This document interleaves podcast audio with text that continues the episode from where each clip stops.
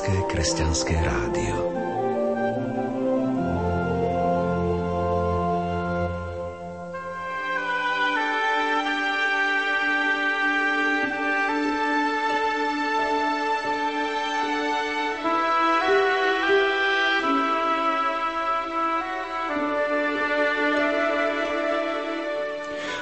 Sobotné popoludne, milí poslucháči, vám prajeme zo štúdia Rádia Lumen z Banskej Bystrice.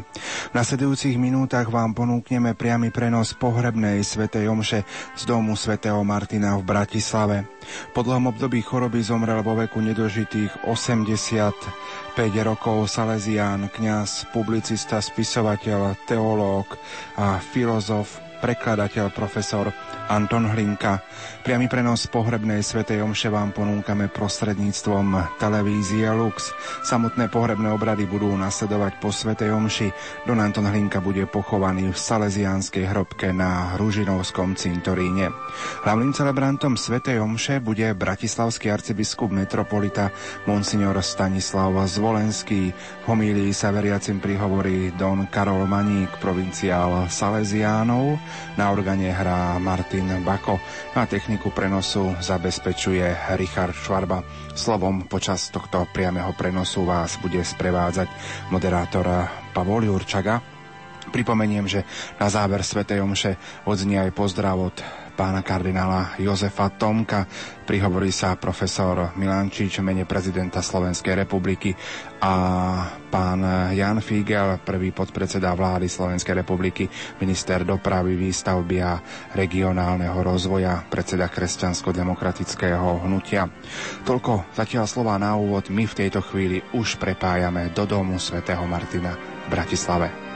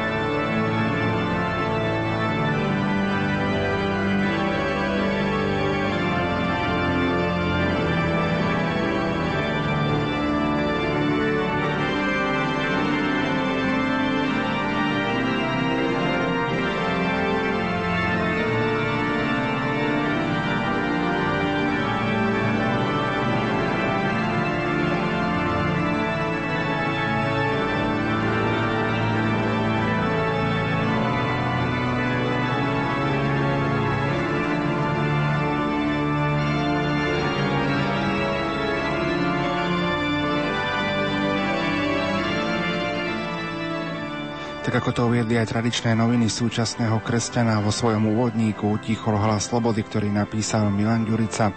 Vo veku nedožitých 85 rokov zomrel v sobotu 26. marca salesiánsky kňaz Anton Hlinka. Anton Hlinka sa narodil 31. októbra 1926 vo Valaskej Bielej a ešte v mladosti vstúpil do reholnej spoločnosti Salesiánov Domboska. Po zrušení reholí sa mu v roku 1951 podarilo ujsť do Talianska, kde pokračoval v štúdiách filozofie a teológie. V roku 1955 bol vysvetený za kňaza. Od roku 1971 viedol duchovné programy v americkom rádiu Slobodná Európa so sídlom v Mníchove. Týmto spôsobom informoval celý svet o neprávostiach, akými komunistický režim obmedzoval slobodu občanov a prenasledoval veriacich kresťanov.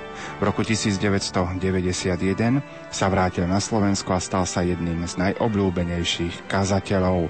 Spolu s arcibiskupom Stanislavom Zvolenským, ktorý už je v týchto chvíľach pri Rakve. Dona Antona Hlinku je prítomný aj emeritný tenavský arcibiskup Monsignor Ján Sokol.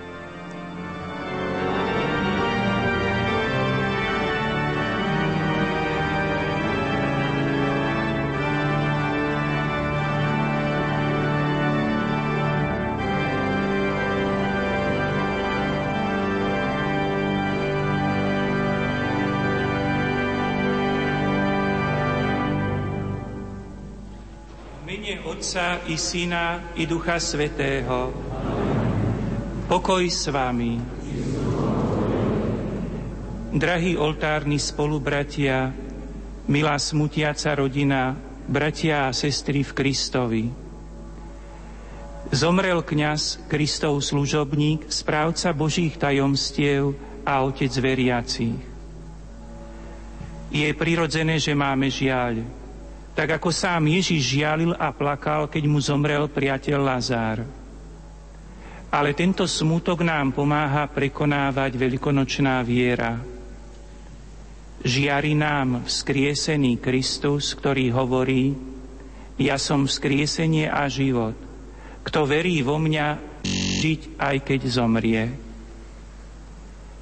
Nábožne a s touto vierou sa zúčastníme na pohrebných obradoch a obetujme svetú omšu a sveté prijímanie za zomrelého kniaza Antona, aby sa čím skôr dostal do spoločenstva svetých kňazov v nebi.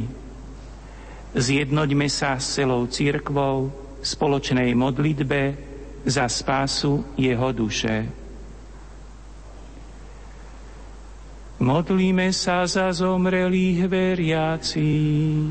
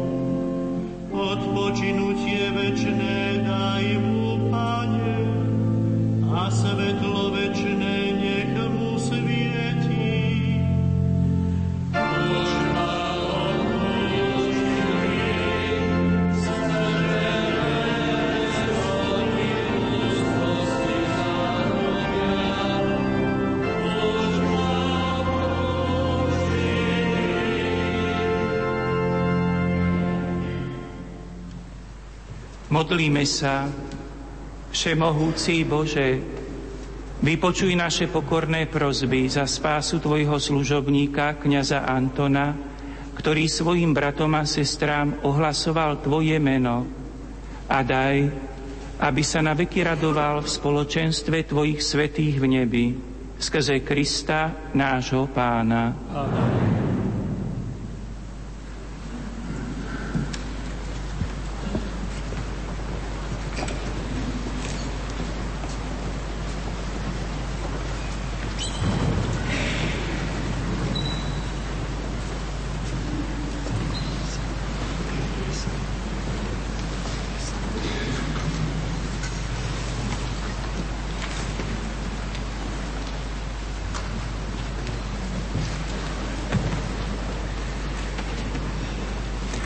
Milí bratia a sestry, teraz sa na chvíľku hlbe do svojho vnútra, spýtujme si svedomie a odutujme hriechy, aby sme mohli s čistým srdcom sláviť Svetu Omšu.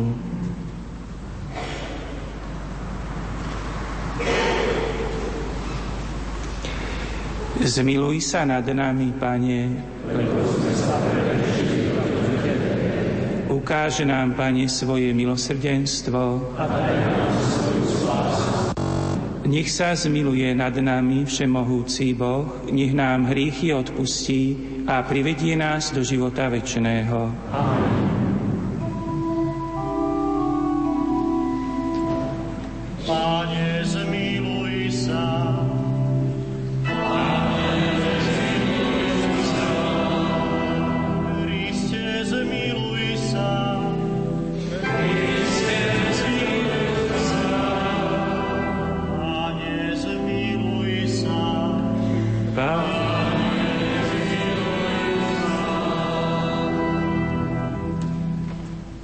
Modlíme sa. Milosrdný Bože, svojmu služobníkovi, kňazovi Antonovi, tu na zemi si zveril svetú službu. Prosíme ťa, udel mu väčšnú radosť a slávu v nebeskom kráľovstve, skrze nášho pána Ježiša Krista, Tvojho Syna, ktorý je Boh, a s Tebou žije a kráľuje v jednote s Duchom Svetým po všetky veky vekov.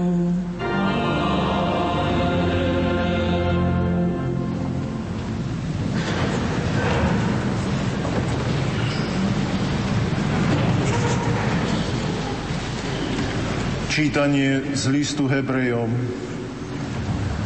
Bratia, keďže teda máme vznešeného veľkňaza, ktorý prenikol nebesia, Ježiša Božieho Syna, držme sa svojho význania. Veď nemáme veľkňaza, ktorý by nemohol cítiť s našimi slabosťami, veď bol podobne skúšaný vo všetkom okrem hriechu. Pristupujme teda s dôverou k trónu milosti, aby sme dosiahli milosrdenstvo a našli milosť a pomoc v pravom čase. Lebo každý veľkňaz, vybratý spomedzi ľudí, je ustanovený pre ľudí, aby ich zastupoval pred Bohom, aby prinášal dary a obety za hriechy a mohol mať súcit s nevedomými a blúdiacimi, pretože aj sám podlieha slabosti. A kvôli nej musí prinášať obety za hriechy ako za ľud, tak aj za seba samého. Ale túto hodnosť si nik nemôže prisvojiť sám, len ten, koho povoláva Boh, tak ako Árona. Tak ani Kristus sa neoslávil sám, keď sa stal veľkňazom, ale ten, ktorý mu povedal, Ty si môj syn, ja som ťa dnes splodil. Ako aj na inom mieste hovorí, Ty si kňaz na veky podľa radu Melchizedechovho. On v dňoch svojho pozemského života so silným výkrikom a so slzami prednášal prosby a modlitby tomu, ktorý ho mohol zachrániť od smrti a bol vyslyšaný pre svoju bohabojnosť. A hoci bol synom, z toho, čo vytrpel, naučil sa poslušnosti. A keď dosiahol dokonalosť, stal sa pôvodcom väčšnej spásy pre všetkých, ktorí ho poslúchajú, keď ho Boh vyhlásil za veľkňaza podľa radu Melchizedechovho. Počuli sme Božie slovo. Bohu.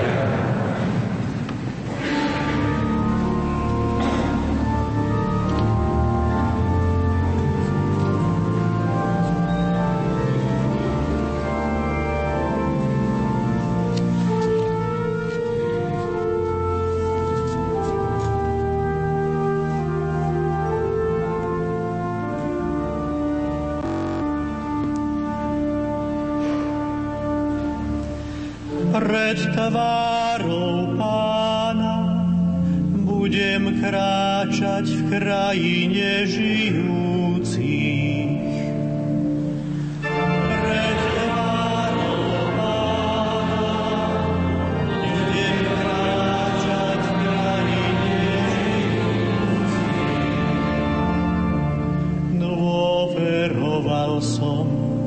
Aj keď som povedal, som veľmi pokorený. V pánových očiach má veľkú cenu smrť jeho svetých.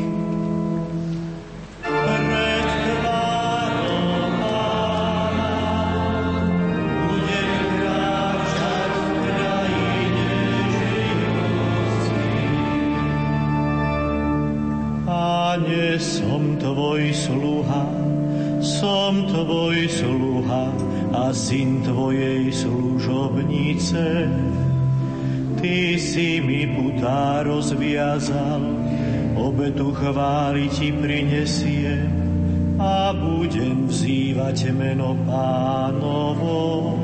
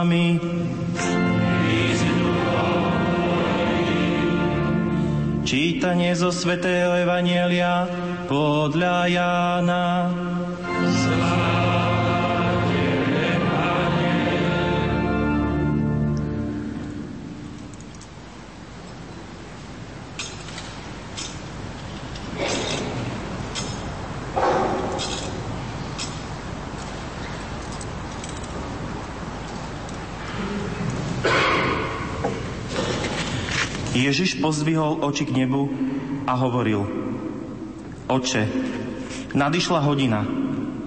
Oslav svojho syna, aby syn oslavil teba, tak ako si mu dal moc nad každým telom, aby všetko, čo si dal ty jemu, im darovalo väčší život. A väčší život je v tom, aby poznali teba, jediného pravého Boha a toho, ktorého si poslal, Ježiša Krista. Ja som ťa oslavil na zemi, dokončil som dielo, ktoré si mi dal vykonať. A teraz ty, Otče, osláv mňa pri sebe slávou, ktorú som mal u teba skôr, ako bol svet. Zjavil som tvoje meno, meno ľuďom, ktorých si mi dal zo sveta.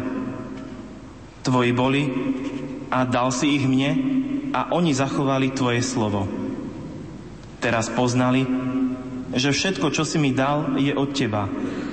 Lebo slova, ktoré si ty dal mne, ja som dal im. A oni ich prijali a naozaj spoznali, že som vyšiel od teba a uverili, že ty si ma poslal. Za nich prosím. Neprosím za svet, ale za tých, ktorých si mi dal, lebo sú tvoji. A všetko, čo je moje, je tvoje. A čo je tvoje, je moje. A v nich som oslávený. Už nie som vo svete, ale oni sú vo svete a ja idem k tebe. Svetý Otče, Zachovaj ich vo svojom mene, ktoré si Ty dal mne, aby boli jedno ako my. Kým som bol s nimi, ja som ich zachovával v Tvojom mene, ktoré si mi dal. Ozna, ochránil som ich a nikto z nich sa nestratil, iba syn zatratenia, aby sa splnilo písmo. Ale teraz idem k Tebe a toto hovorím na svete, aby mali v sebe moju radosť a úplnú. Dal som im Tvoje slovo a svet ich znenávidel, lebo nie sú zo sveta, ako ani ja nie som zo sveta. Neprosím, aby si ich vzal zo sveta, ale aby si ich ochránil pred zlým. Nie sú zo sveta, ako ani ja nie som zo sveta. Posveď ich pravdou. Tvoje slovo je pravda. Ako si ty mňa poslal na svet, aj ja som ich poslal do sveta a pre nich sa ja sám posvecujem, aby boli aj oni posvetení v pravde. Počuli sme slovo pánovo.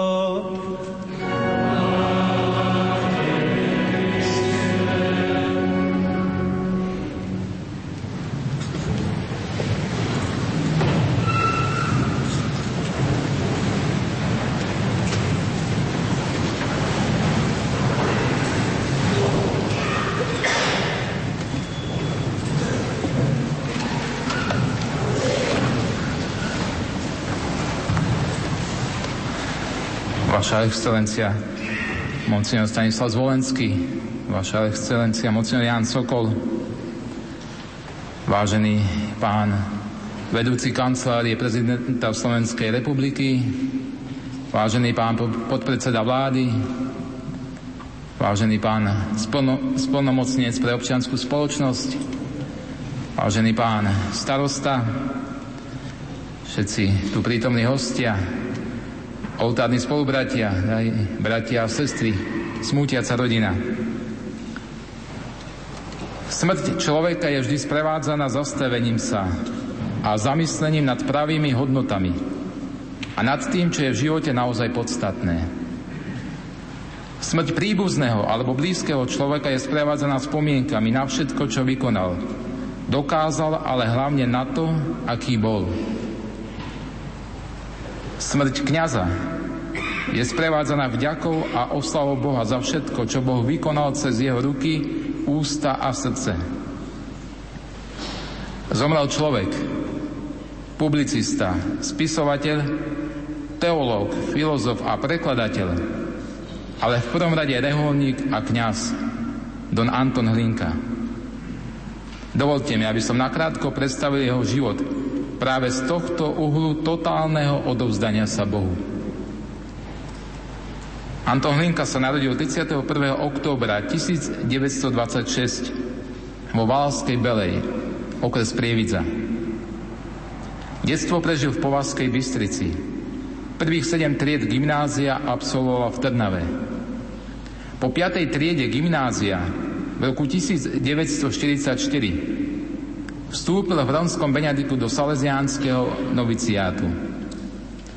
Po roku formácie zložil v roku 1945 svoje prvé reholné sľuby. Potom dokončil gymnázium a v roku 1948 zmaturoval a pokračoval v salesiánskej formácii. Barbarská noc z 13. na 14. apríla 1950 ho zastihla na pedagogickej praxi v Salesianskom gymnáziu v Šaštíne. Odtiaľ bol odvedený do Podolinca spolu s ostatnými reholníkmi. V Podolinci oddelili kňazov od študentov. A tak sa dostal 24-ročný klerik Anton Hlinka do kostolnej pri Trenčine. Už vtedy prejavil svoju veľkú odvahu. Medzi klerikmi tam boli aj salesianskí novici, ktorým chýbali ešte 4 mesiace do dokončenia noviciátu. Anton novicom tajne prednášal salzianské predmety a pripravil ich na zloženie prvých reholných sľubov. Po preškolení v kostolnej klerikov preložili na stavbu nedalekej mládeže. Tam bývali v strážených barákoch. Vstávali skoro ráno a spoločne sa modlili a meditovali. Klerik Anton Hlinka tajne prechádzal v noci medzi ozbrojenými strážami a v najbližšej dedine prosil miestneho duchovného o sveté prijímanie pre seba a pre spolubratov. V septembri musel s ďalšími mladými spolubratmi narukovať do tzv. PTP tábora vo Svetej Dobrotive v západných Čechách pri Plzni. V marci 1951 dostal v tomto tábore nečakanú dovolenku. U rodičov v Povazkej Bystrici ho zastihol odkaz od jeho vtedajšieho predstaveného Ernesta Macáka, aby ušiel do Rakúska. Bol tak členom nešťastnej výpravy, ktorej sa nepodarilo prejsť rieku Morava. Anton Hlinka bol asi prvý z celej výpravy, kto pochopil, že sa to nepodarí a podarilo sa mu uísť. Následne sa akože z dovolenky vrátil do PTP tábora. Asi po mesiaci dostal telegram dohodnutého znenia, aby odtiaľ ušiel. Druhý raz tak odchádzal za hranice 8. augusta 1951. Tento útek sa podaril. Podarilo sa mu dostať až, až do severného Talianska, do Salesianského domu v Turíne. Teológiu potom študoval v Počas týchto rokov sa pripravil na doživotnú reholnú profesiu, ktorú zložil v roku 1952. A po skončení bohosloveckých štúdií bol 1. júla 1955 vysvetený za kniaza. Následné štúdia filozofie a psychológie absolvoval v Turíne, v Ríme a vo Viedni. V Ríme v roku 1961 získal doktorát z filozofie. V rokoch 1958 až 67 prednášal teológiu v salesianských seminároch vo Viedni, v Kolíne nad Rínom a v Katánii. Ďalšie 4 roky pôsobil v Miláne medzi študentmi. V roku 1971,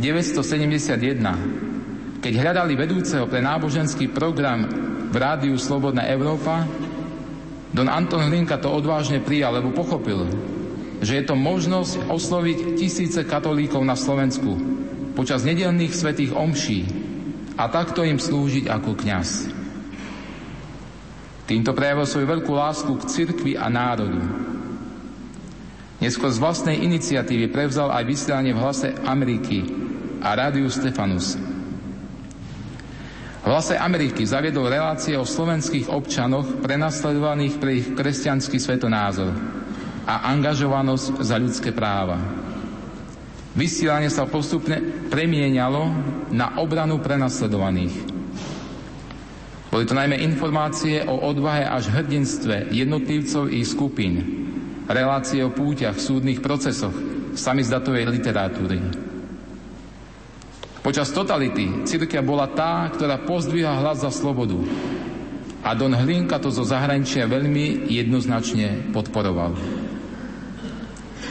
V roku 1991 sa vrátil do slobodnej domoviny a stal sa jedným z obľúbených kazateľov.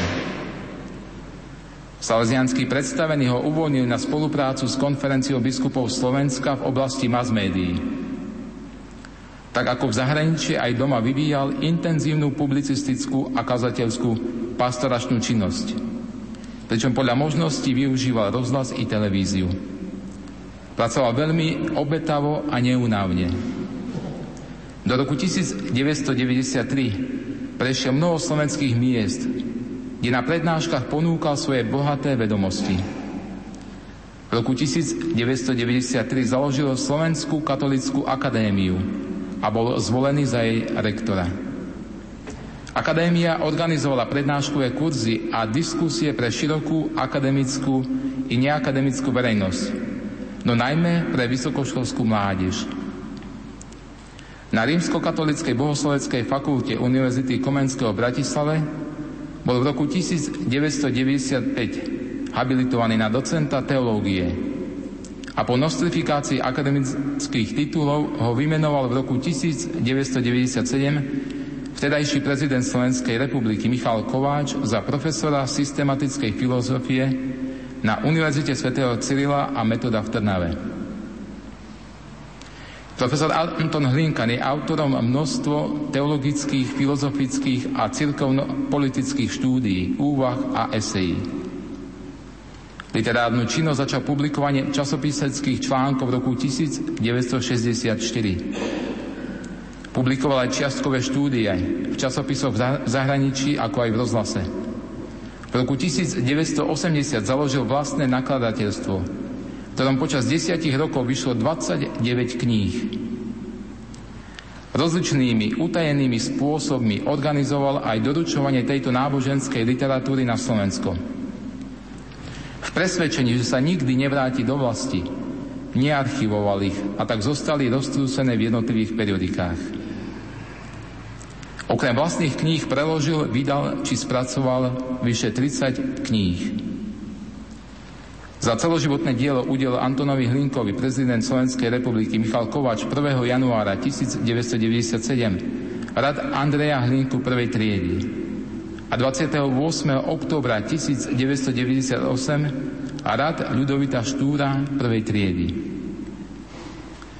Don Anton Hlinka vzhľadom na obmedzenia zdravia a potrebnú každodennú starostlivosť prežíval po bohatých rokoch kňazskej i publicistickej činnosti svoju starobu v starostlivej opatere reholných sestier. Pod jeho roky staroby sa výrazne podpísal Alzheimerová choroba. To, čo musel znášať za posledné roky života, patrí k tým ľudským rozumom nepochopiteľným tajomstvám, pred ktorými musíme vás skloniť hlavu a prosiť o svetlu Ducha Svetého. Salesian kňaz Anton Hlinka zosnul v pánovi vo veku 84 rokov dňa 26. marca 2011. Don Anton, vaše životné mot Všetko je dar prozreteľnosti, ktorá sa stará o tých, čo sa jej oddajú. A všetko privádza k šťastnému koncu, sa naplnilo. Mene svojom, mene všetkých Salesiánov, a všetkých ľudí, ktorí vás poznali, sa s vami lúčim vašimi vlastnými slovami. Úrivkom z modlitby, ktorú ste napísal v jednej zo svojich kníh. O sila môjho pána, o moc, ktorá nepozná odpor.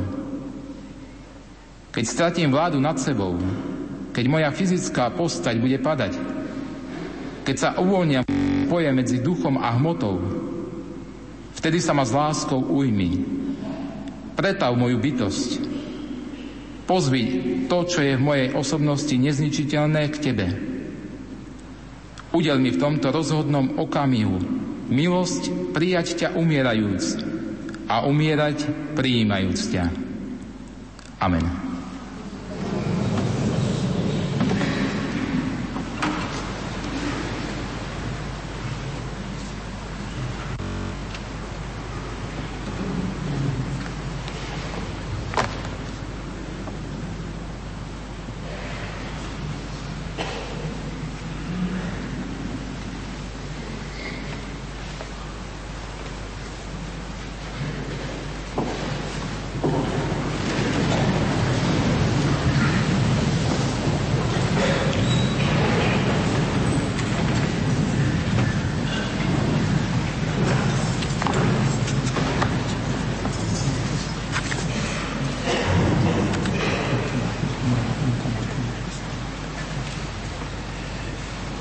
Bratia a sestry, s dôverou prosme Boha za nášho zomrelého duchovného otca Antona, aby mu blaženosť väčšného života bola odmenou za jeho kňazskú službu. Volajme spoločne, milosrdný Bože, vypočuj naše prozby. Milosrdný Bože, vypočuj naše prozby. Pane, daruj cirkvi svetých kňazov, ktorí žijú pre službu Tebe a blížnym. Milosrdný Bože, vypočuj naše prosby. Priveď svet k uznaniu duchovného prínosu služby kňazov. Milosrdný Bože, vypočuj naše prosby. Veď rodičov k tomu, aby prebudzali v deťoch zmysel pre obetu. Milosrdný Bože, vypočuj naše prosby. Posilňuj chorých kňazov, obzvlášť tých, ktorí sú vyčerpaní službou Božiemu ľudu. Milosrdný Bože, vypočuj naše prosby. Uveď svojho zomrelého služobníka, kňaza Antona, pre Ježišovo víťazstvo nad smrťou do väčšnej slávy. Milosrdný Bože, vypočuj naše prosby. Nahrať odchod tohto kňaza novým kňazským povolaním z našej spoločnosti. Milosrdný Bože, vypočuj naše prosby. Pripojiť k spoločenstvu svetých, ktorých si na tomto svete obdaroval milosťou svetého kňastva. Milosrdný Bože, vypočuj naše prosby. Všemohúci Bože, Ty si pánom a darcom života, daruj väčší život vo svojom kráľovstve zomrelému kňazovi Antonovi, aby ťa so všetkými svetými chválil a oslavoval v nebi na veky, skrze Krista, nášho pána. Amen.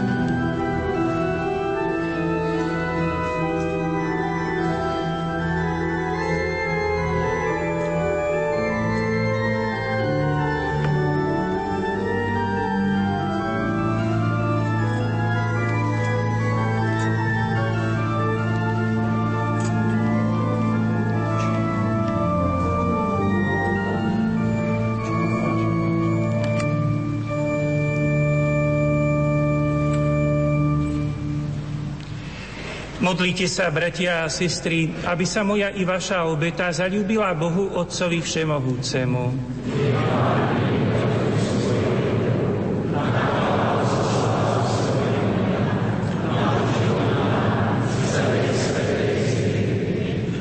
Dobrotivý Bože, prijali sme sviato spásy.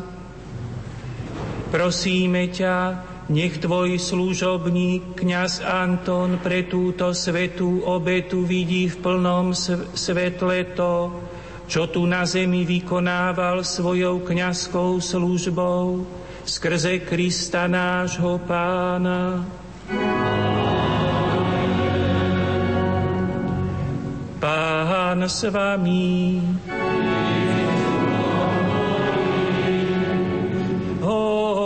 Srdcia.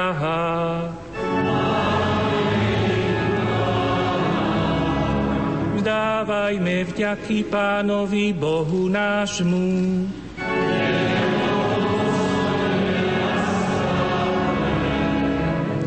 Je naozaj dôstojné a správne, dobré a spásonosné, vzdávať vďaky vždy a všade Tebe, Pane, Svetý Oče Všemohúci a Večný Bože, skrze nášho Pána Ježíša Krista, lebo v ňom nám zažiarila nádej na slávne vzkriesenie a hoci nás zarmúcuje neodvratný údel smrti, potešuje nás prísľub budúcej nesmrteľnosti.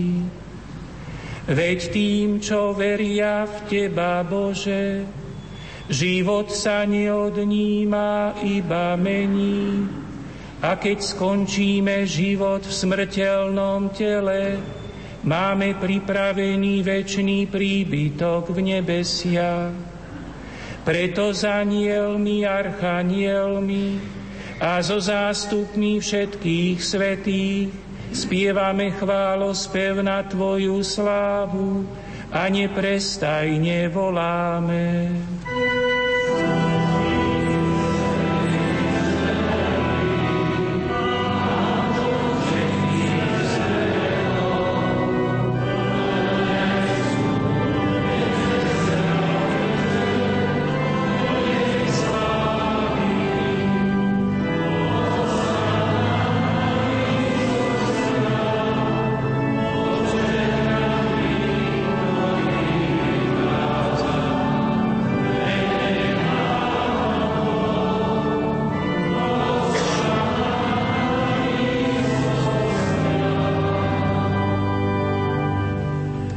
Naozaj si svetý, Oče, a právom ťa chváli každé Tvoje stvorenie, lebo skrze svojho Syna nášho Pána Ježiša Krista mocou a pôsobením Ducha Svetého oživuješ a posvecuješ všetko a ustavične si zhromažďuješ ľud, aby od východu slnka až po jeho západ prinášal Tvojmu menu obetu čistú.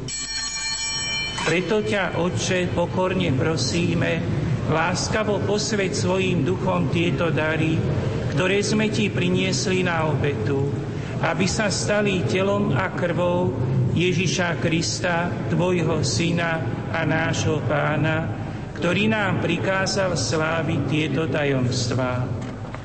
On v tú noc, keď bol zradený, vzal chlieb, vzdával ti vďaky a dobrorečil, lámal ho a dával svojim učeníkom hovoriac, vezmite a jedzte z neho všetci.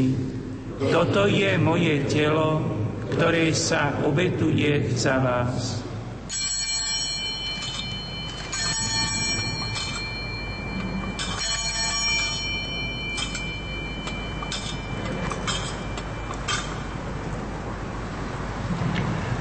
Podobne po večeri vzal kalich, vzdával ti vďaky, dobrorečil a dal ho svojim učeníkom hovoriac.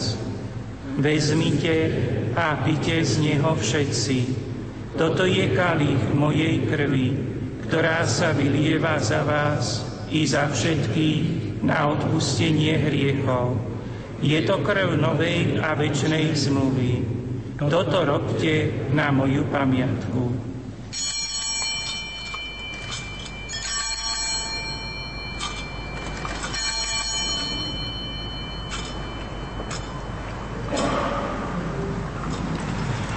hľa tajomstvo viery.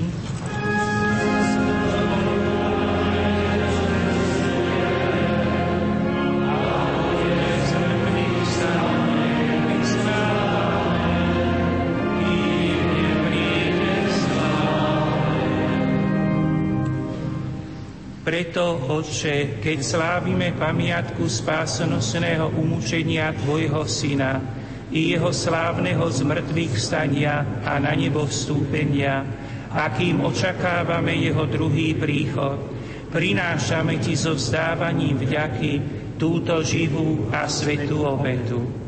Zhliadni prosíme na dar svojej cirkvi a spoznaj v ňom obetovaného baránka, ktorý podľa Tvojej vôle zmieril nás s Tebou a všetkých, ktorí sa živíme telom a krvou Tvojho Syna, naplň Duchom Svetým, aby sme boli v Kristovi jedno telo a jeden duch. Nech Duch Svetý urobi z nás ustavičnú obetu pre Teba, aby sme dostali dedictvo s Tvojimi vyvolenými, najmä s preblahoslavenou Pannou Máriou, Božou rodičkou, s Tvojimi svetými apoštolmi a mučeníkmi, so svetým Martinom a so všetkými svetými, ktorí nám, ako úfame, ustavične pomáhajú svojim orodovaním u Teba. Prosíme ťa, Otče, nech táto obeta nášho zmierenia priniesie celému svetu pokoj a spásu. Vo viere a láske upevňuj svoju církev putujúcu na zemi tvojho služobníka, nášho pápeža Benedikta, nášho biskupa Stanislava, celý zbor biskupov, všetkých kňazov a diakonov i všetok vykúpený ľud. Milostivo vypočuj prosby tejto rodiny, ktorú si zhromaždil okolo seba a láskavo priveď k sebe dobrotivý oče všetky svoje roztratené deti. Pamätaj na svojho služobníka Antona, ktorého si z tohto sveta povolal k sebe. Keďže krstom sa stal podobným tvojmu synovi v smrti, daj mu účasť aj na jeho zmrtvý vstaní. Keď Kristus vzkriesi mŕtvych a naše smrteľné telo pripodobní svojmu oslávenému telu. Dob- dobrotivo príjmi do svojho kráľovstva aj ostatných našich zosnulých bratov a sestry všetkých, ktorí v Tvojej milosti odišli z tohto sveta Pevne dúfame, že aj my sa tam s nimi budeme naveky radovať z Tvojej slávy. Tam zotrieš každú slzu z našich očí a uvidíme Teba, svojho Boha, z tváre do tváre. Budeme Ti podobní po všetky veky a budeme ťa bez prestania chváliť v Kristovi, našom pánovi, skrze ktorého ešte dodáva svetu všetko dobré.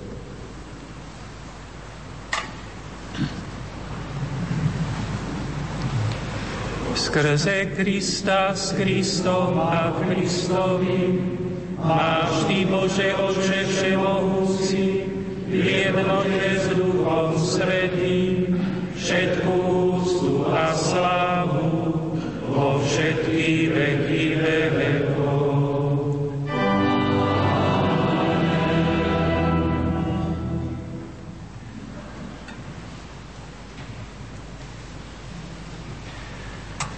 Na príkaz nášho spasiteľa a podľa jeho boského učenia osmeľujeme sa povedať.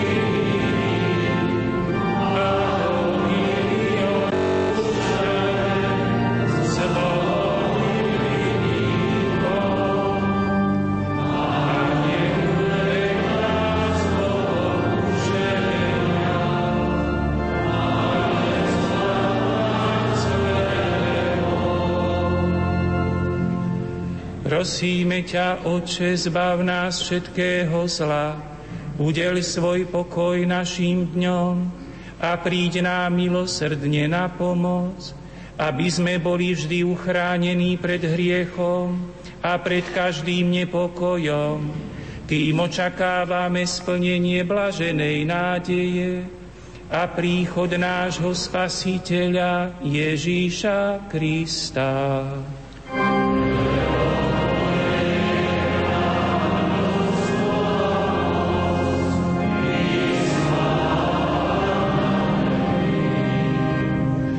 Pani Ježišu Kriste, Ty si povedal svojim apoštolom, pokoj vám zanechávam, svoj pokoj vám dávam, nehľaď na naše hriechy, ale na vieru svojej cirkvi a podľa svojej vôle jej milostivo daruj pokoj a jednotu, lebo Ty žiješ a kráľuješ na veky vekov. Pokoj pánov nech je vždy s vámi.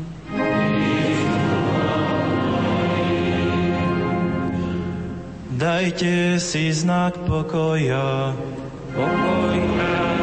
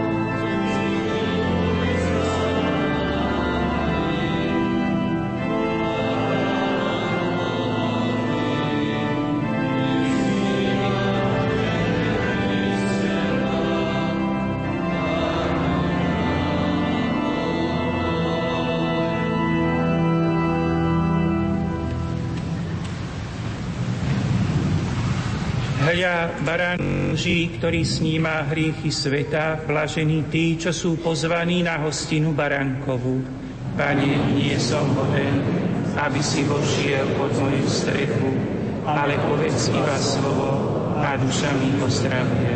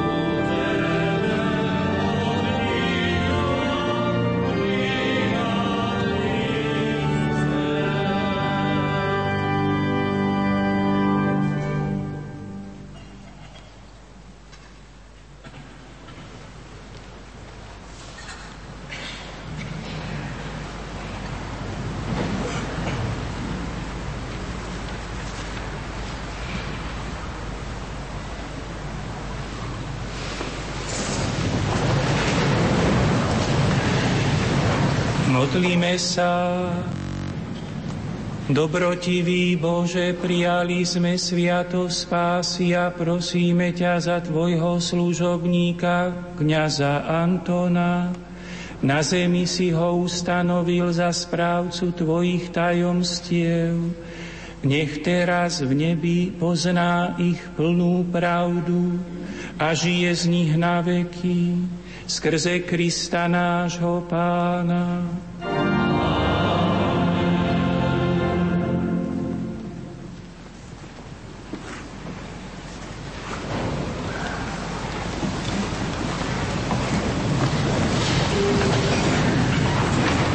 Záver radi prečítame pár riadkov, pozdravný list od pána kardinála Jozefa Tomka.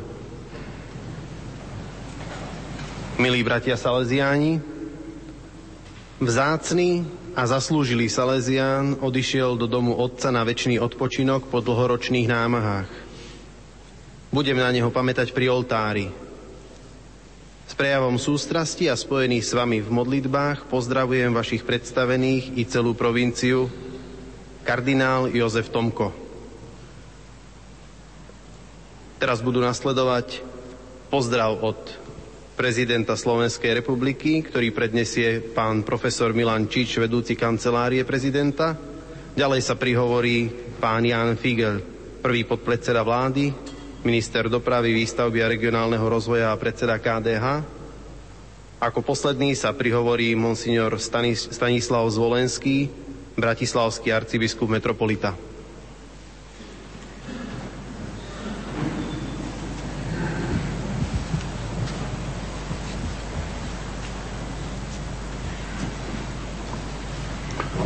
Excelencie, otcovia biskupy, vysokodôstojné duchovenstvo, milá rodina, všetci prítomní na tejto svetej omši a na celom tomto akte.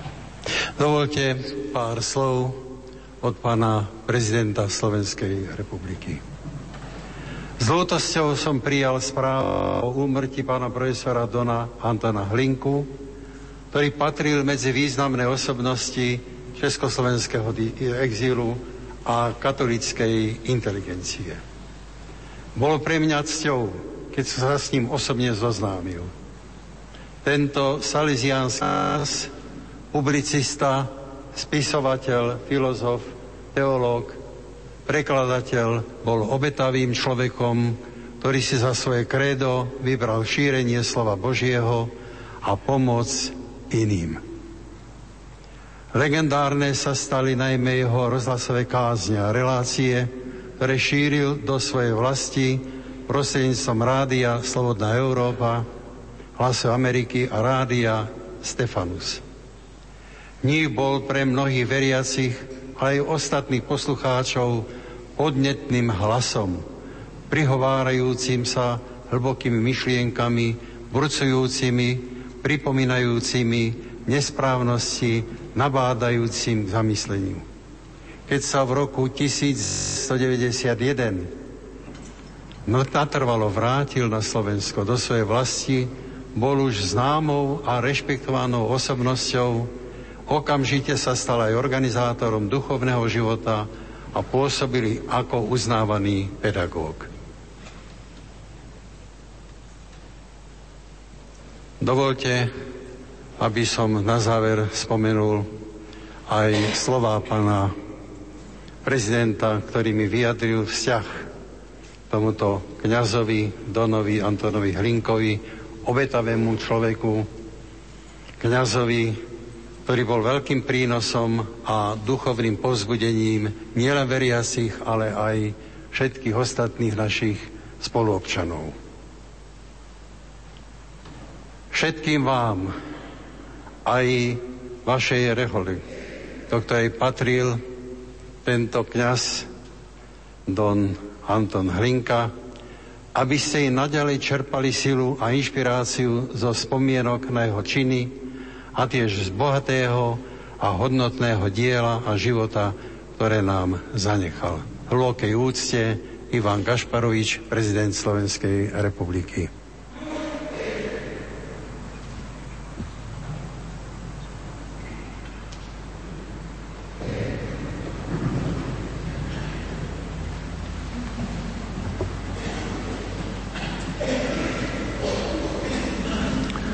Cení otcovia arcibiskupy,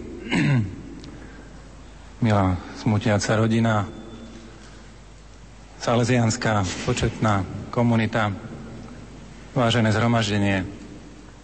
Myslím, myslím, že sme tu všetci preto, aby sme poďakovali za Dona Antona ako veľký dar, parafrazujúceho slova ako dar prozreteľnosti. Vracia sa definitívne domov, ale v skutočnosti je tu známy a bude tu žiť jeho dielo, veľmi početné. Mnohí inšpirovaní laici alebo aj kňazi, reholníci, chválihodné salesianské dielo, mediálne aktivity, množstvo literatúry a nových myšlienok pri hľadaní absolútnej pravdy, dobrá krásy, Jednu čertu by som chcel spomenúť z jeho života, keďže ho prežíval v ťažkých obdobiach aj komunizmu, predtým vojny a potom ušiel z koncentračného tábora, ktorý pamätáme pod názvom PTP,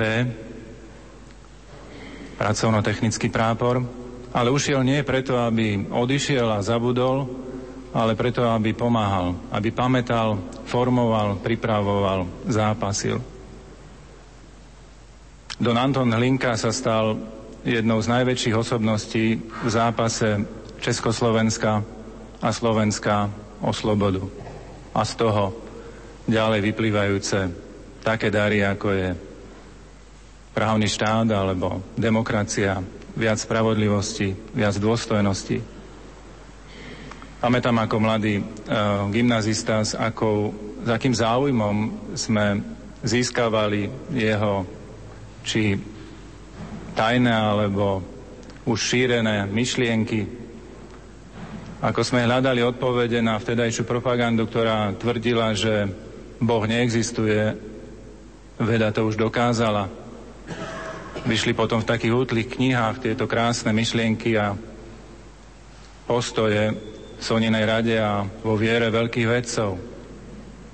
V 80. rokoch výrazne pomáhal oživovaniu angažovanosti pre slobodu, aj cirkevnú, aj občiansku. Jeho príspevok je snáď najviditeľnejší pri zorganizovaní sviečkovej demonstrácie v Bratislave cez tzv. Bratislavský Veľký piatok v 88. roku, ktorý sa stal ako keby prologom v tom celkovom vyvrcholení zápasu, ktorý viedol o pol druhá roka pádu komunizmu v novembri 89. A ako náhle sa dalo vrátiť, on sa vrátil ešte väčšou prítomnosťou, než predtým cez len média organizoval, angažoval, pozýval, povzbudzoval na ceste zodpovednosti. Ja chcem vyjadriť tejto osobnosti aj ako člen vlády, aj ako jeden z politických predstaviteľov hlbokú vďaku za všetko dobré ovocie tohoto úsilia. Je rozsiahle, je veľmi potrebné a je chválené viditeľné. Chcem povedať, že angažovanosť veriacich je práve naplnením pozvania, aby naša viera bola činorodá. Don Anton veľmi pozýval ku kresťanskej demokracii aj na Slovensku, aj v Európe. Aj preto chcem vyjadriť poďakovanie a zodpovednosť za tieto posolstvá. Otec Anton, Slovensko ďakuje za veľký prínos k slobode a pozdvihnutiu nášho života, aj duchovného, aj kultúrneho, aj národného. S Bohom a dovidenia.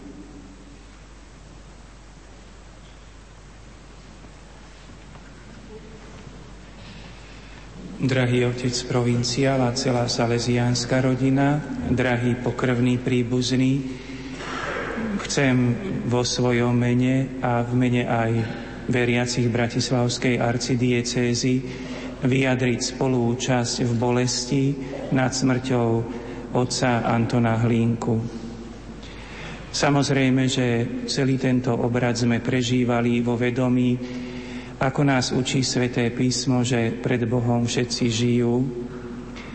A z toho dôvodu aj naše slova a modlitby vyslovujeme ako, o, ako modlitby, ako vyjadrenia, ktoré sa obracajú k živému Bohu a aj k otcovi Antonovi, ktorý pred Bohom žije, hoci jeho telo, jeho pozemský život telesný život tu na zemi sa uzatvoril.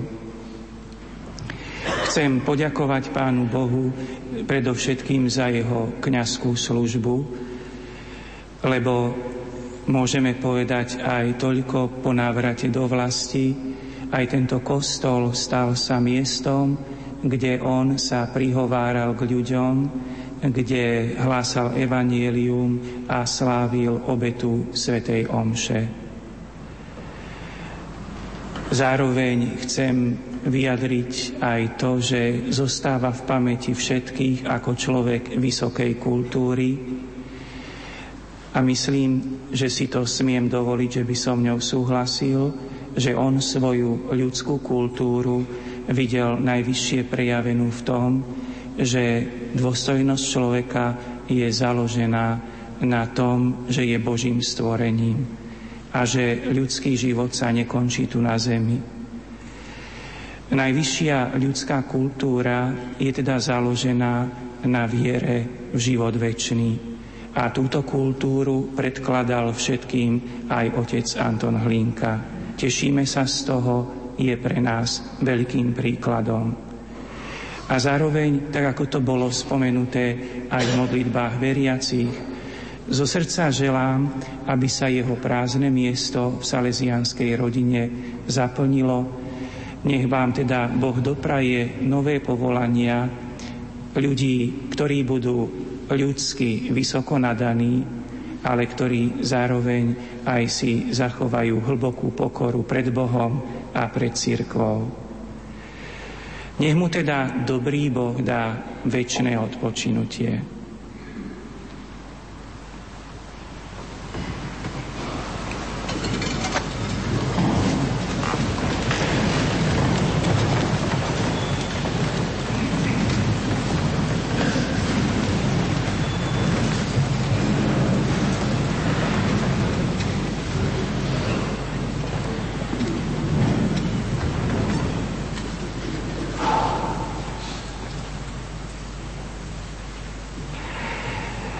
Náš brat odišiel z tohoto sveta v Kristovom pokoji, vo viere a nádeji na väčší život. Odovzdávame ho do rúk láskavého a milosrdného Otca. Veď už pri krste sa stal Božím dieťaťom a potom ako kňaz mnohokrát slávil najsvetejšiu obetu a prijímal chlieb života. Modlíme sa, aby ho nebeský Otec pozval k stolu svojich detí v nebi, a dal mu dedičstvo, ktoré slúbil svojim vyvoleným. A modlíme sa aj za seba, aby sme sa raz s radosťou mohli stretnúť s našim bratom kňazom Antonom a aby sme všetci mohli ísť v ústretí Ježišovi Kristovi, keď On, náš život, príde v sláve.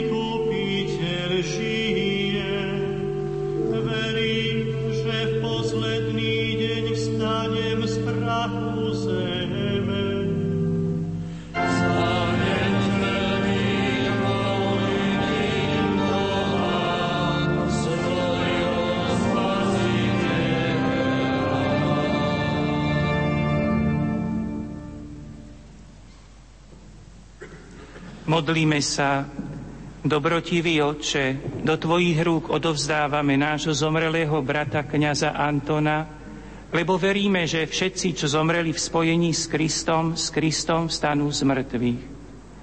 Ďakujeme Ti za všetko, čo si mu dal, kým žil medzi nami. Veď sme s ním v Kristovi jedno a Tvoja dobrota voči nemu je svedectvom, že miluješ aj nás. Bože, vyslíš naše prozby, otvor svojmu služobníkovi Antonovi bránu väčšného domova v nebi. A nám, ktorí tu ostávame,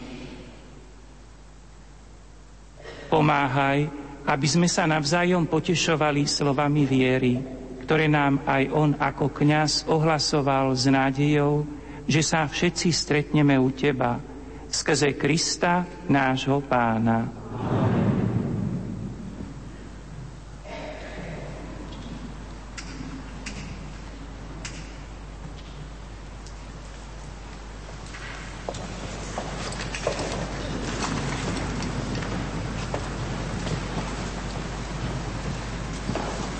Drahí bratia a sestry, v pohrebných obradoch budeme pokračovať o 16.15 na Ružinovskom cintoríne, kde Don Hlinka bude pochovaný v Salesianskej hrobke. Pán s vami.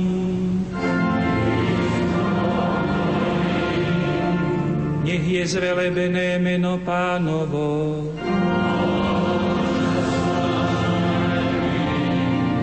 Naša pomoc mene pánovom. Nech vás žehná všemohúci Boh, Otec i Syn i Duch Svetý. Iďte v mene Božom,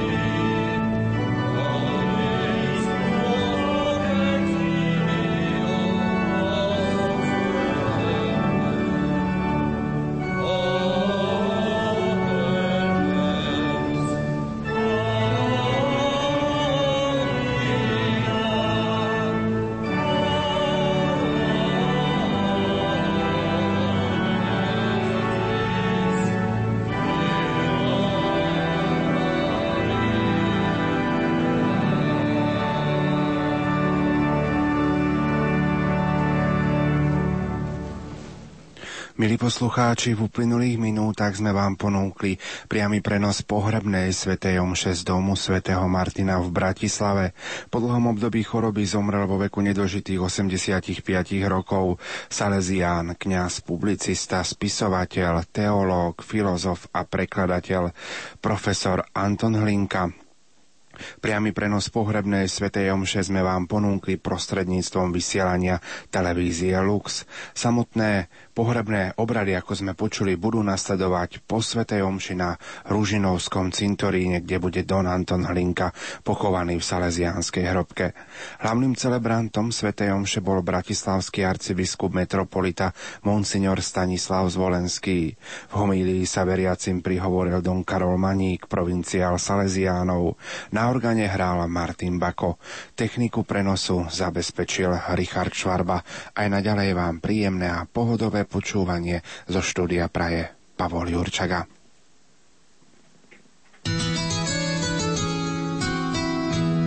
Rádio Lumen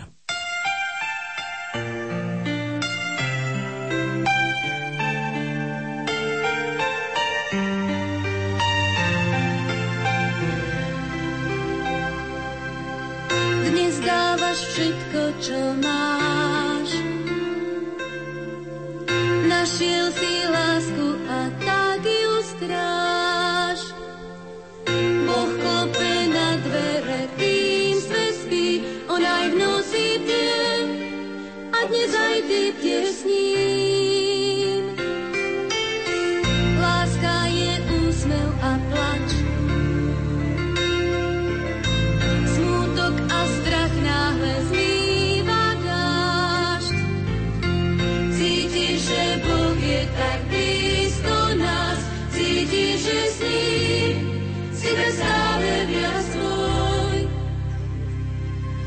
ti pravda, to znamená,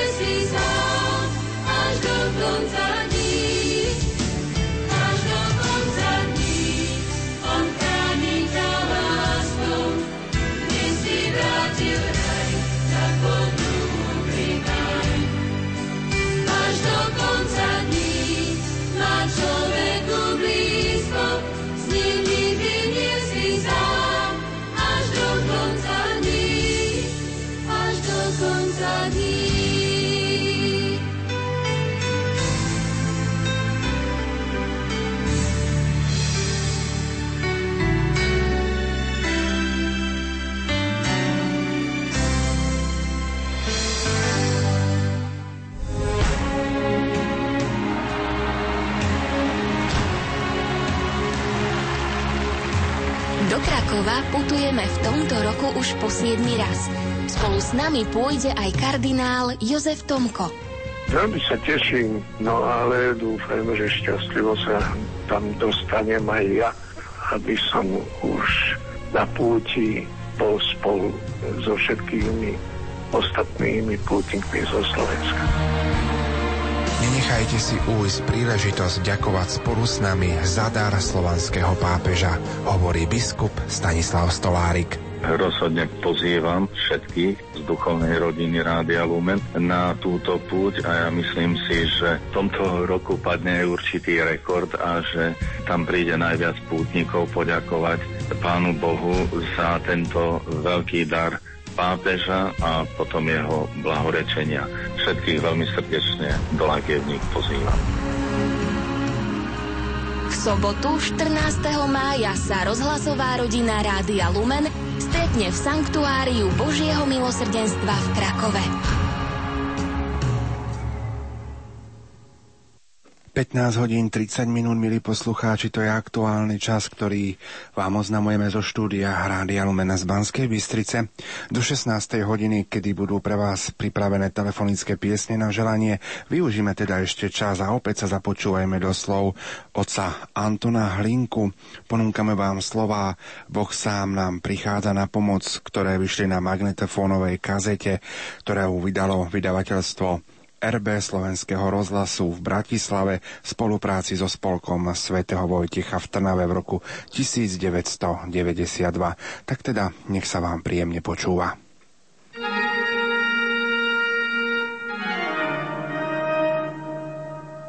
Boh sám nám prichádza na pomoc.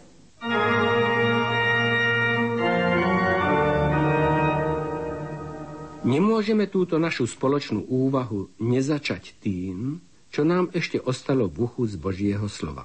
Tá apokalypsa, tie hrôzostrašné opisy majú obrazný zmysel a proroci, ako aj ten posledný, o ktorom všetci svedčili Ježiš Kristus, používali taký či podobný spôsob vyjadrovania, nie aby oznámili, čo sa v budúcnosti stane, ale aby otriasli falošnou sebaistotou ľudu, a povzbudili ho k niečomu, čo je nutné, aby sa stalo a stalo sa hneď.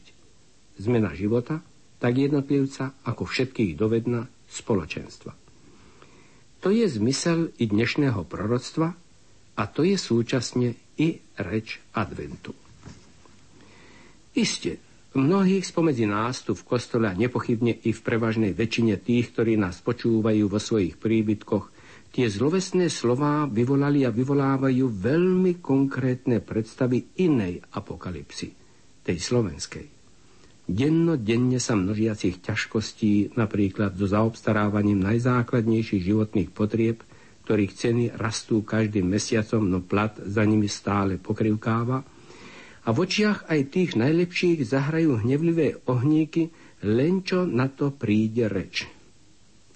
Čo dám deťom jesť? Čím ich zaodejem? A čo keď budú choré? Tieto otázky sa vynárajú s deprimujúcou nástojčivosťou. A keď sa k tomu predruží neistota zo zajtrajška, zmetok spoločnosti, úspechy tých, ktorí mali byť už dávno odstavení, pochybné a zavšaž zradné správanie sa niektorých verejných činiteľov, ktorým ľudia tak verili, nečudo, že sa spochybňujú všetky hodnoty, aj mravné. Sestri a bratia, musíme si to priznať a povedať. Predovšetkým tu pred pánom.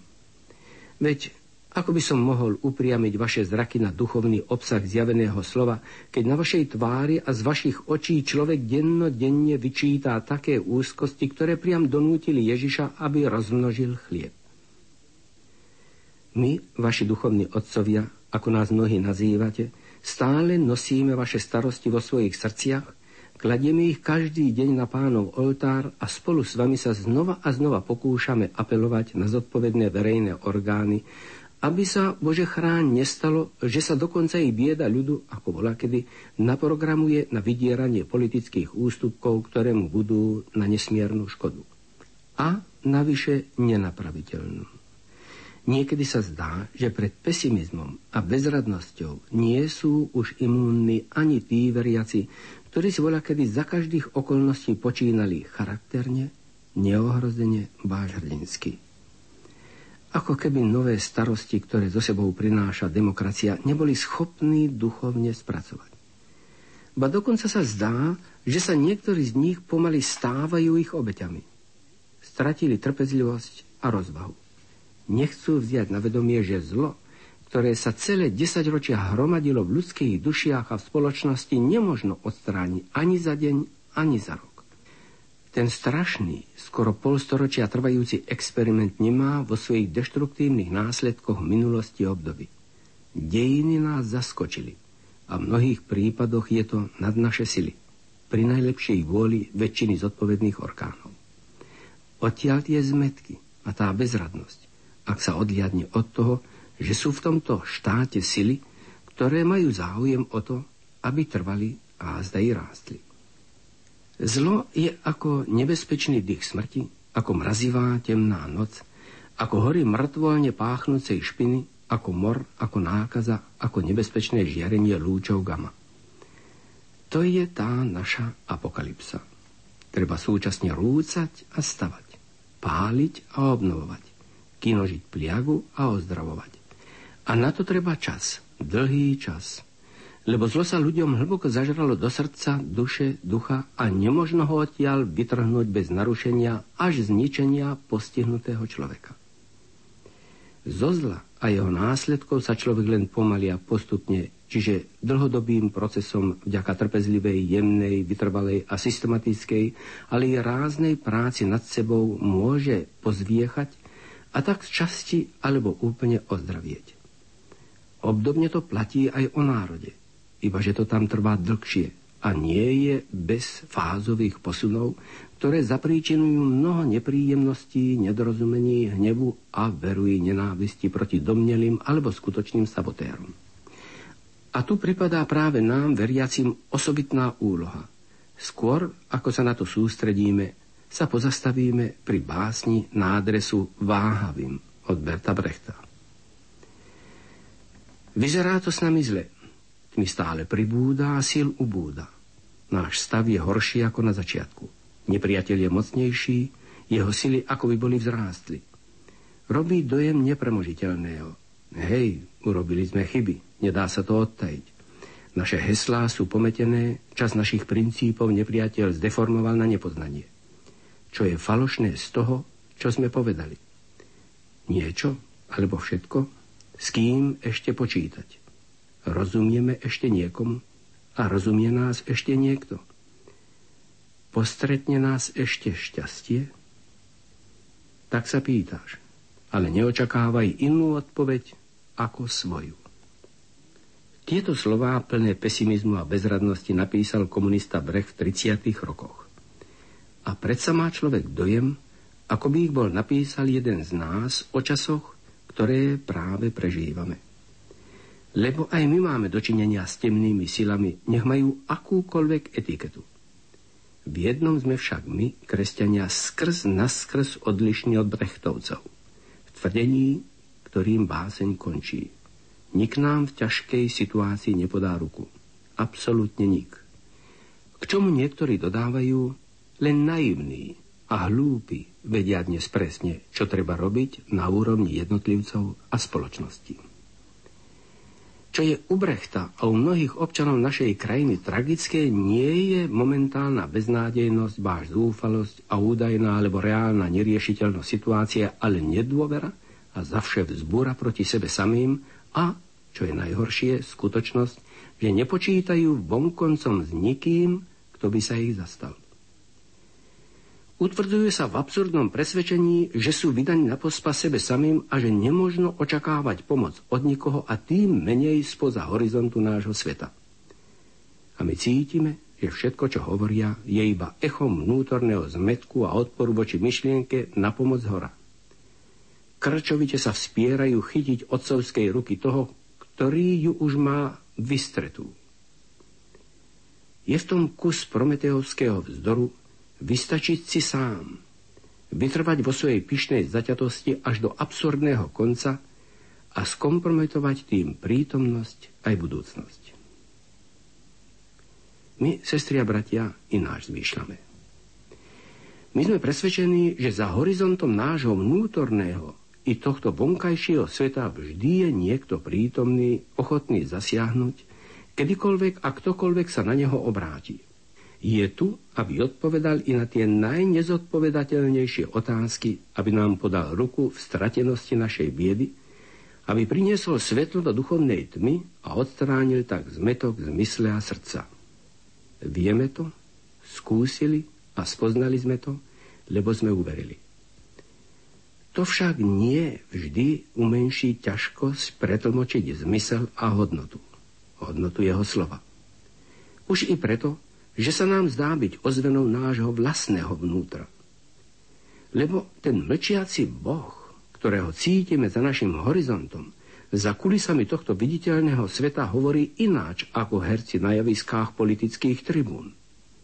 Aj jeho pomoc má inú povahu, ako by sme si to v danom momente želali. I svetlo, o ktorom sa v advente a na Vianoce bude toľko hovoriť, nezaplaví našu mysel jasom ako sviece na oltári alebo záplava pouličného vianočného osvetlenia, ani nevzblkne ako oheň. To svetlo, ktoré ohlasovali proroci, treba rozumieť ako dar vnútorného zraku, schopnosti vidieť i tam, kde iní nevidia. Toho dostal, zbadá to, čo mu predtým ostávalo skryté a začína chápať prv nepochopiteľné vzťahy medzi vecami, ľuďmi a udalosťami, spoznáva, že kríž, proti ktorému sa toľko búril, má svoj zmysel, že nepríjemnosti, ktoré mu otravovali život, vykonali svoju spásonosnú úlohu a že ho dlhá noc neistoty obrala o dôveru v to, čo je v hre najslabšie, on sám. A človek si stále hĺbšie uvedomuje, že kresťanstvo nikdy neslubovalo svetlo nového rána tomu, kto nie je ochotný prejsť temnou nocou. Nie je pravda, že sa stanú nezraniteľnými tí, ktorí sa oprú o všemohúceho. Ale je pravda, že dostanú silu vytrvať až do konca. Toto je reč dnešnej nedele, reč adventu. Kto si sa nám teda prihovára? Nenechal som vás samých. Som stále na ceste k vám a pomôžem vám tým, že posilním váš zrak, vaše schopnosti chápať, vaše sily odolávať a odhodlanosť konať, vašu vytrvalosť až do konca, len ma nechajte pôsobiť len mi otvorte brány, keď zaklopem ako Jozef a Mária pri hľadaní útulku pre môj vstup do života ľudí. Nech mi odpustí pán, že som si dovolil tlmočiť ho. Ale neviem si predstaviť, že by hovoril ináč. A neviem si predstaviť ani to, že by sa Slováci nerozpamätali na svoju kresťanskú minulosť. Daj Bože, aby to urobili čím skôr. Lebo ak sa ho budú držať, nedajú sa úplne popliesť touto dobou a nestratia hlavu ani ako jednotlivci, ani ako národ. Som si istý, že sa po nevyhnutných zmetkoch vyvolaných každou, bez výnimky každou radikálnou, širokoplošnou či celospoločenskou, celonárodnou zmenou schopia a naberú síl tam, kde ich čerpali celých posledných 45 rokov. U toho, ktorý prichádza, ktorý je stále na ceste k tým, čo sa mu otvoria, a ktorý nás bude inšpirovať k vzájomnej pomoci, k svojej pomoci, ako v našej minulosti. Takto prostredníctvom nášho umu, nášho srdca, našich rúk a našich spoločných podujatí bude pôsobiť nebadane on sám. Očividne, zázrakom zasahuje zriedka. Neustále však pôsobí divom obetavej lásky tých, v ktorých žije.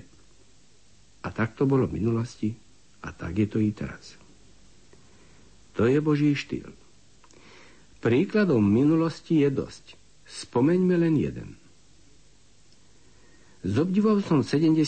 a 80. rokoch čítaval správy, ktoré prenikali zo Slovenska do zahraničia o vás, sestri a bratia, ako si veriaci navzájom pomáhali, ako si niektorí v kostoloch vymieniali svoju plnú tašku za prázdnu svojich núznych spolufarníkov, najmä ak otec bol vo vezení za svoje náboženské alebo politické presvedčenie.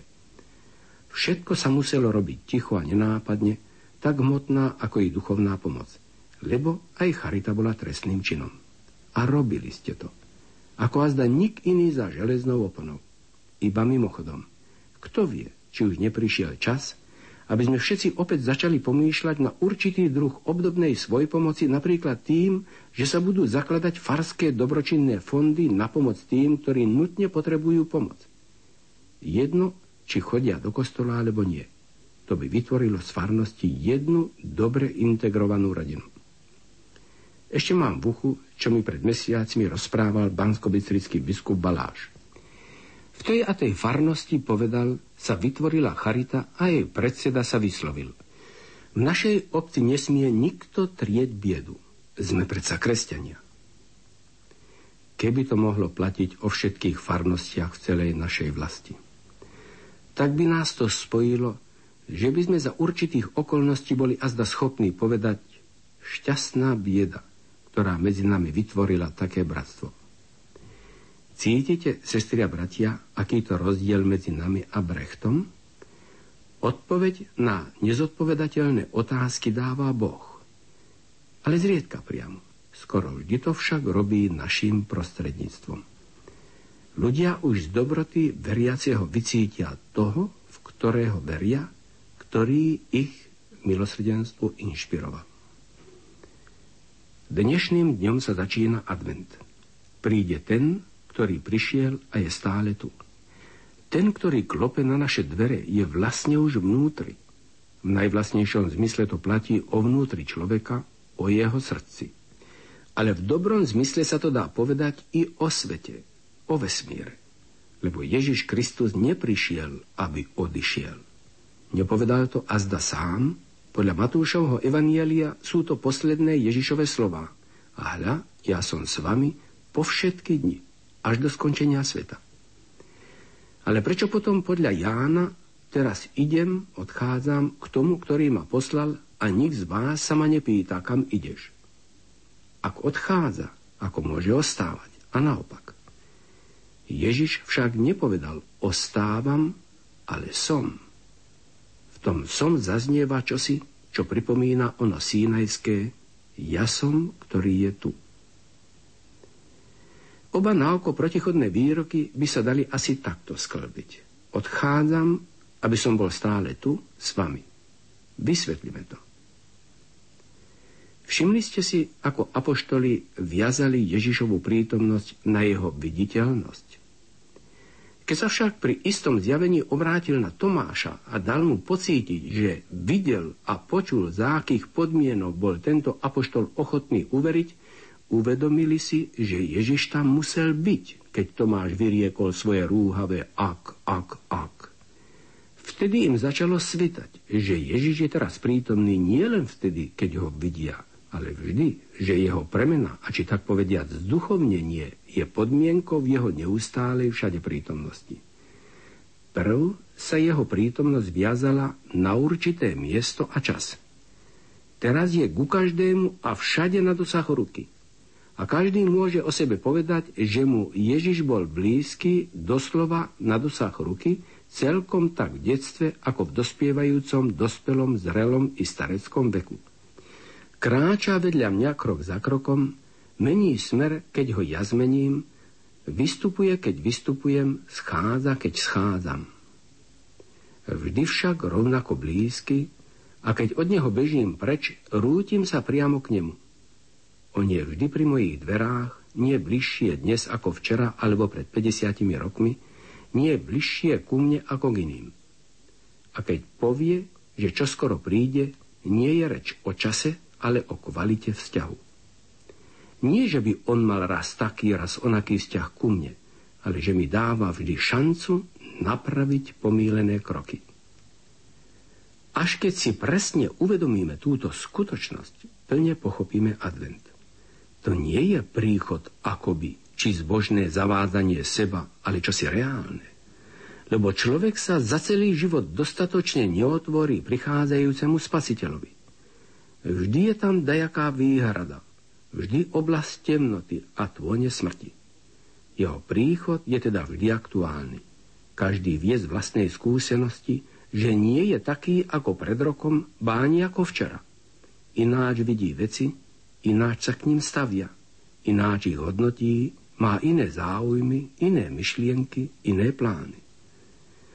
Postupné spasiteľovo presvedcovanie všetkých oblastí našej osobnosti a jej oslobodzovanie od vlády temna je procesom, ktorý trvá celý život, až do definitívneho príchodu Boha, až do momentu, kedy bude On všetko vo všetkom a človek v ňom nadobudne plnosť svojej autentickej existencie. Kým svitne tento okamih, neprestaneme prosiť pána, aby sa stále vracal k nám a kráčal po našom boku až k definitívnemu obráteniu. Tak sa náš ľudský čas so stále silnejším zábleskom času Božieho stane zárukou plnosti života vo väčšnom domove. Svojou celoživotnou obetavou a plodnou činnosťou sa Don Anton Hlinka zapísal hlbokými literami do dejín slovenskej literatúry, novinárstva, publicistiky, ako aj dejín kresťanstva na Slovensku.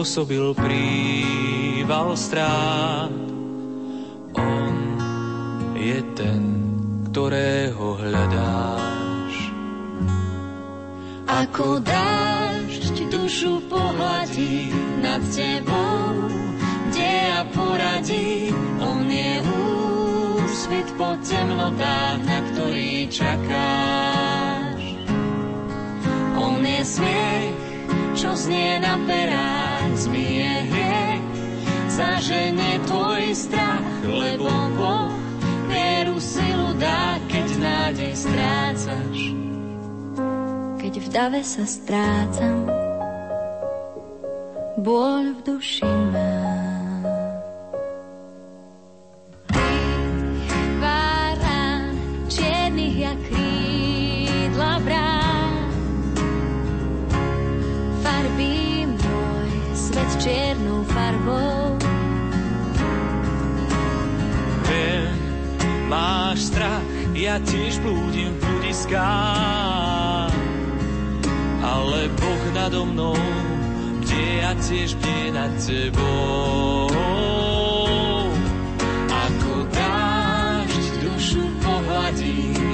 tebou, kde a poradí, on je úsvit po temnotách ktorý čakáš. On je smiech, čo znie na perách, zmie hriech, zaženie tvoj strach, lebo Boh vieru silu dá, keď nádej strácaš. Keď sám seba strácam, som nemý a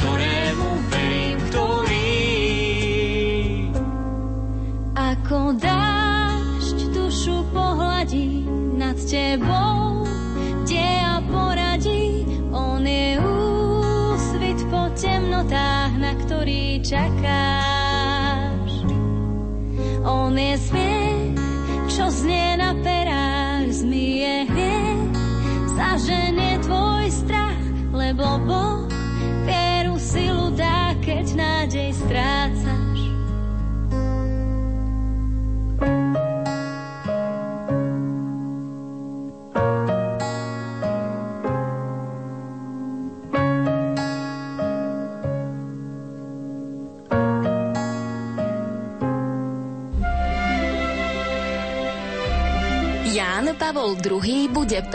mája blahorečený. Keď som odchádzal z vajnu, zanechal som vám tento odkaz. Nebojte sa, nemajte strach, nebojte sa. Opakujem vám dnes pri svojom príchode k vám. Odkaz jeho posolstva je aktuálny aj pre Slovensko. Ján Pavol II sa ako blahoslavený symbolicky vracia k nám. Pamätáte sa? Pred šiestimi rokmi bola takisto sobota. Celý svet s napätím pozoroval odchod Jána Pavla II. do väčšnosti. Dnes tomu teda uplynie večer 6 rokov, ako odišiel do domu svojho otca nezabudnutelný pápež Ján Pavol II. Tohtoročné výročie je prežiarené radostným očakávaním jeho blahorečenia. O týchto dvoch momentoch o smrti a pozdvihnutí na oltár v rozhovore pre Vatikánsky rozhlas kardinál Angelo Comastri, vikár svätého Otca pre štát Vatikán, povedal – Musíme uznať, že Boží ľud už vo chvíli smrti Jana Pavla II. bol istý, že vstúpil do neba. Svetý. Okrem toho Jozef Ratzinger, vtedy kardinál, 8. apríla 2005 počas pohrebu na námestí svätého Petra zvolával požehnanie Jána Pavla II. z okna nebies a teda v istom zmysle ho už považoval za svetého. Všetci si pamätáme tieto dojemné slová. Beatifikáciou bude presvedčenie Božieho ľudu potvrdené slávnostným a oficiálnym aktom zo strany cirkevnej autority. A tak vás dnes večer, milí poslucháči, pozývam počúvať reláciu od ucha k duchu.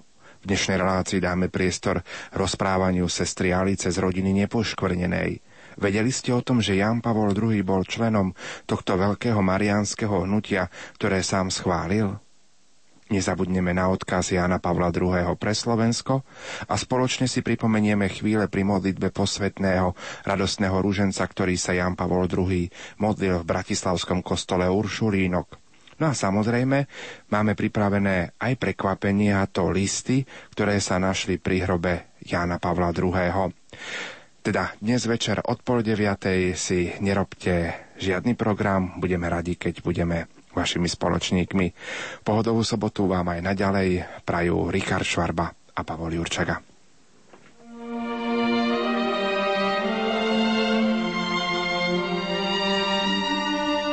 V druhú veľkonočnú nedelu, nedelu Božieho milosrdenstva, bude pápež Ján Pavol II blahorečený. Odchádzam od vás s pozdravom a žičením pokoja a zo srdca vás žehnám v mene Otca i Syna i Ducha Svetého. Nech Boh ochraňuje Slovensko a jeho obyvateľov. Apoštol Božieho milosrdenstva, lietajúci pútnik, mariánsky ctiteľ a pozbudzovateľ k svetosti každého jedného z nás. Všetkých nosím vo svojom srdci tomto duchu vás všetkých pozdravujem. Dúfam, že nie je to s Bohom, ale dovidenia. Pripravujte sa na túto veľkú udalosť prostredníctvom nášho vysielania. A v sobotu, 14. mája, putujte spolu s nami ďakovať za dar slovanského pápeža na 7. rozhlasovú púť Rádia Lumen do Krakova.